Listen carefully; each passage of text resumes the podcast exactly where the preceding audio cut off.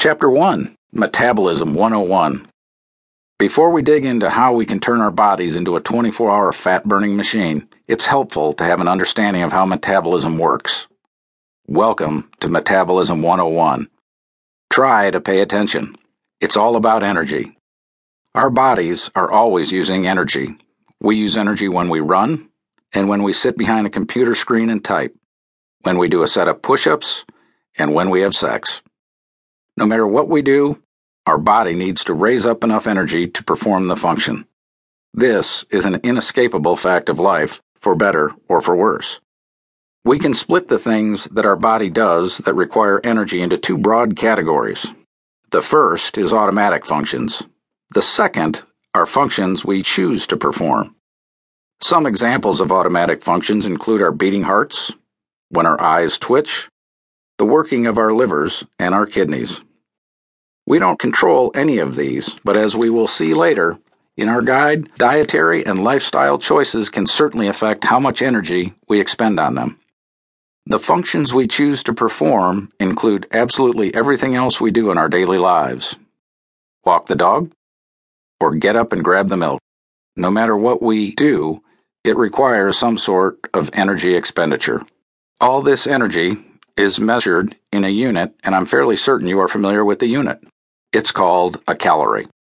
Metabolism is defined as the caloric sum of both your automatic and voluntary functions that must take place in order for the energy forming process to occur. Metabolism can be broken down into four parts for our purposes. Here they are. Number one, your resting metabolic rate, RMR. This is by far the largest part of our metabolism. It counts for over 75% of our daily calorie expenditure. This is where the energy for all of our automatic body functions come from. Can you see where even small enhancements here can add up to more pounds of fat lost week after week? Number two, thermal effect of feeding, TEF. This is the amount of calories we spend on storing, digesting, and absorbing food. Number three, thermal effect of activity, TEA. The TEA is the area we can exert the most influence on. It's the amount of calories we spend on activities like cardio and doing strength training. For some of us, it can amount to up to 30% of our caloric expenditure a day. Number four, adaptive thermogenesis, AT. We can think of this as our body's adaptive metabolism. It adjusts up and down based on changes in our environment. Things as varied as temperature we are operating in to our mental state can affect AT.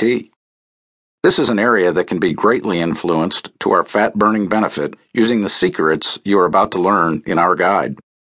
These four pillars of metabolism are usually the enemies of the multitude of us who are trying to look our best and be healthy.